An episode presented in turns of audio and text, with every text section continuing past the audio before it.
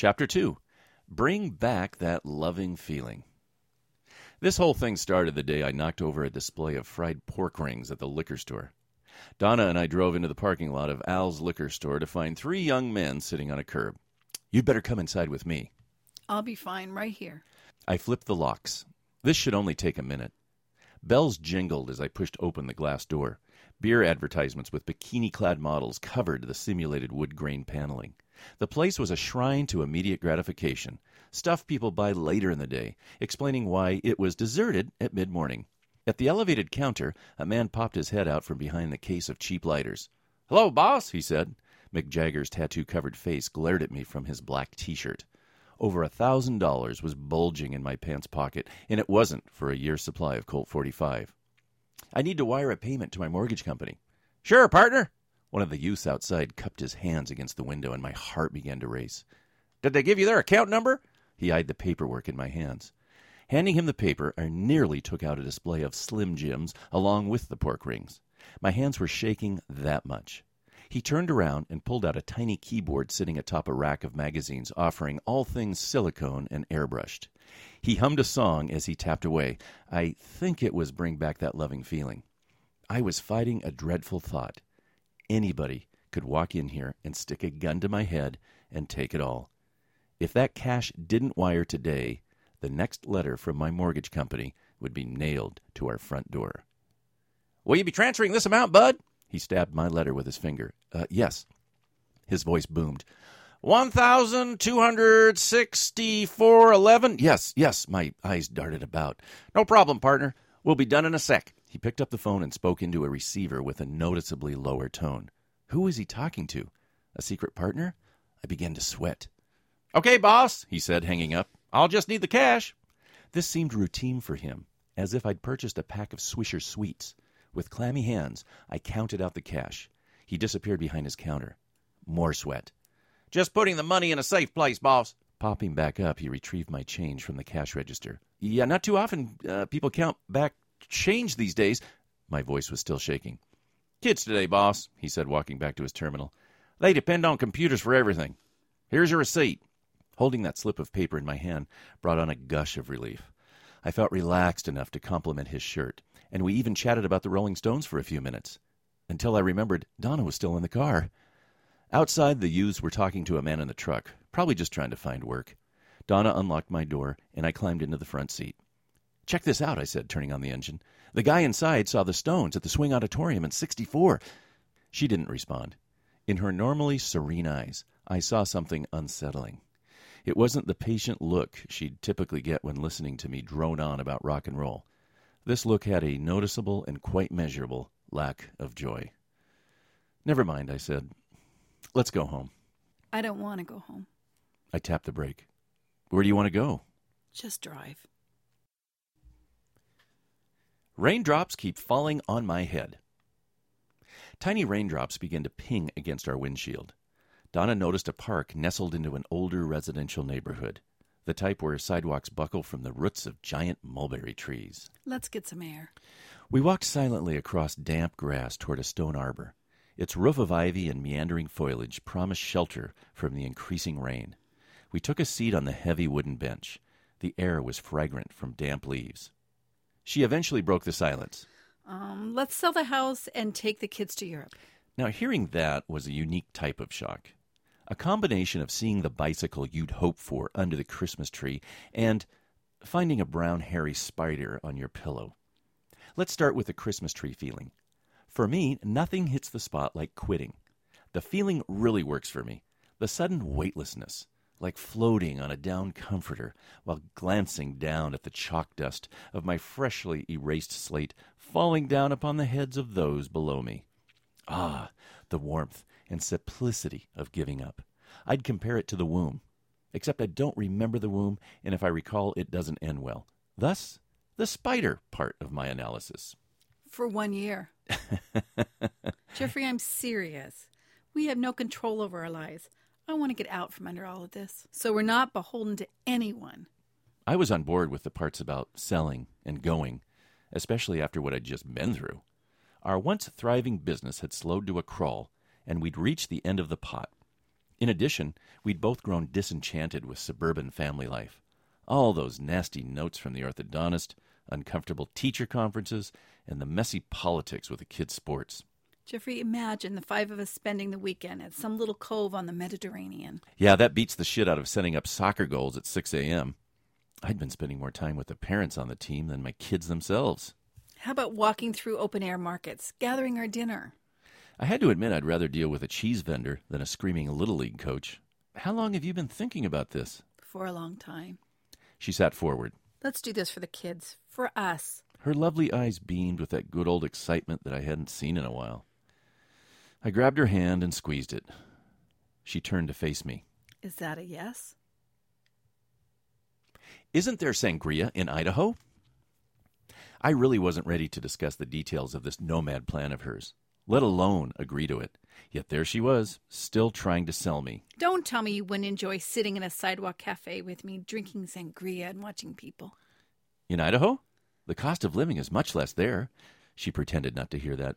I'd thought about moving to Idaho when the real estate market flatlined and our appraisal business began slowing down. I considered a lot of options, including getting my resume back out there and finding a job. But after the freedom of running my own small business, the idea of going back to that soul-sucking corporate environment sounded as appealing as checking into a death camp. After a year there, we might decide we like it so much we'll stay. You could get a job over there. Lots of Americans do it. You could cook at an outdoor cafe in Greece, lead English-speaking tours in Berlin. No more stress. All I heard was no more stress. We could spend weekends exploring the castles with the kids. Wouldn't it be nice to enjoy your Sunday without worrying about a Monday? Jeffrey, during our time in Europe, I could see my life so clearly. I dreamed and set goals. Now life has become so complicated, I can't do any of that. She went on about the kids growing up so fast and how we needed to grab life by the horns and enjoy this precious time with them. I stood up and walked across the arbor and stared at the ever-dampening green lawn. All these obligations had certainly mounted up, and I wanted a change.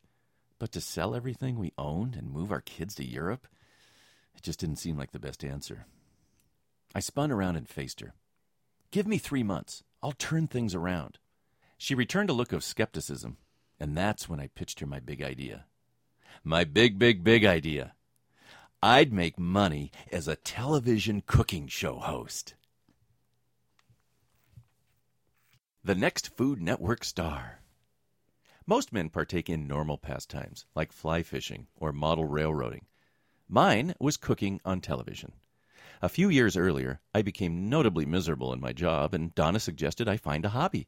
So I strapped on an apron, grabbed a skillet, and yelled, "Roll!" I wasn't a celebrity chef by any means, and never cooked professionally, aside from shit gigs, flipping hamburgers. I didn't need credentials for my show. It was on cable access. Think Wayne's World with a spatula. Donna directed me, and our friends helped with camera and sound. We cranked out a show every month or two, or three. It ran on the local cable channel between screens announcing garage sales and lost pets. After a few months, we had 5 or 6 regular viewers. After a year, people started recognizing me at the grocery store. I loved my hobby and dreamed of doing it for a living. People told me I should be on the Food Network, as if it were that simple. Believe me, I would have loved to host my own national television show and make millions of dollars, but the odds of landing that role were about the same as pitching for the Dodgers or singing lead for Van Halen. However, there was a realistic television career path I could take. Public television. It wouldn't pay millions, but I'd settle for thousands. Every city had a PBS station, including ours. Certainly, they would be interested in a local cooking show. If they added my show to their schedule, we could build a much larger audience, maybe enough to attract sponsors. Heck, we could sell a companion cookbook at the end of the show and make a living just on that. I told Donna my plan and insisted it would solve our financial problems. Her enthusiasm was significantly less than mine. I shrugged my shoulders. Okay, I said, launching into Plan B. If the show doesn't take off, I'll look for a 9-to-5 job. She rolled her eyes. Give me 3 months, I pleaded. I'll make something happen. 3 months? Yes, I insisted. By New Year's Eve. If not, we'll put up the house for sale and go with the Donna Baker plan. What she did next really unnerved me. She smiled. The hangover. The reality of selling everything I owned to spend a year in Europe was settling into my brain like a hangover, waking me in the middle of the night, making my heart beat like a drum, and leading a parade of incessant, nagging thoughts, haunting me with the notion of spending a year wandering around in total confusion as my kids realized their father was a total idiot. It sickened me to think of coming home to nothing and living with my in-laws or in some broken-down single-wide trailer in Mojave while watching remnants of my former life dissolve behind me. I should have been stronger at the park and put my foot down instead of getting caught up in the moment, leading her to believe I was really on board with this wild-assed notion. Clearly, she misinterpreted my reaction, like an auctioneer misreading a subtle cough. Now I've bought something big, and it doesn't look like I can take it back. The entire time, I'd hoped her proposal was simply an escape tactic to get our minds off our current troubles, and after a few days it would die down. But no, she got more enthused every day. Guidebooks started popping up around the house, and annoying travel shows played constantly on the TV. She wanted to spend lots of time at the bookstore. She even dragged me down there one day. She disappeared. Then I found her sitting on the floor in the travel section, cross-legged and cradling a book, just the way I used to find her in college, paging through books about kings and queens. Yes, she was happy and hopeful again, but it didn't seem right. It made me feel sad, as if she was in love with a new puppy and my job was to return it to the pound. It killed me to think of snatching it from her clutches, but I knew that little bundle of sweetness she was playing with could ruin us. A schmuck with a bag of chips. With a demo tape tucked under one arm, I walked across the campus of the city college where the PBS station was located. I'd heard about shows earning all kinds of money from grants and underwriters, and I figured I could be part of that gravy train. The station manager's secretary greeted me with all the warmth of someone who'd learned to tolerate every wannabe public television producer in the region. "He's at a meeting," she said. "You're welcome to wait for him." She pointed to a row of plastic-molded chairs. I opted to wait outside and found a seat in the fresh air. After poking my head back inside a few dozen times, she finally nodded toward the office door. "Go ahead." Behind the desk sat a distinguished-looking man engulfed in a green bar computer report. "Mr. Lewis?" I asked, knocking on the door jamb. "We spoke briefly yesterday?" He looked at me as if I were the FedEx guy. "I'm Jeff Baker. I produce and host Man in the Kitchen." The perplexed look remained frozen on his face. I wanted to offer my hand to greet him, but my arms were full. "I prepared salsa in this demo tape, so I thought I'd bring you the real thing. And these tortilla chips." I spotted a small table near his desk. "May I sit these here?" He reluctantly nodded. The bag of tortillas crinkled loudly in the silence of the room. He stood up and shook my hand. "Will Lewis," he said with a strained grin. I handed him the tape, which he studied from the hands of his outstretched arms. "Man in the Kitchen?" "Yes, a cooking show for guys. Simple recipes. I get them out of the garage and into the kitchen." "Got it," he interjected. "You know, most viewers of cooking shows are women." Yes, we get a lot of emails from women. They claim our show has encouraged their husbands and boyfriends to cook."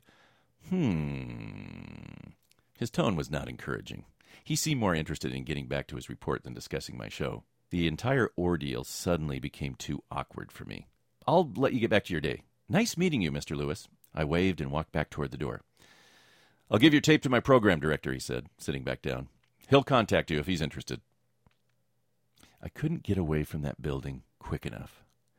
As I walked back through the campus, I could practically hear my tape being dropped onto a giant pile of other lost dreams. I put on my sunglasses to hide the tears forming in my eyes.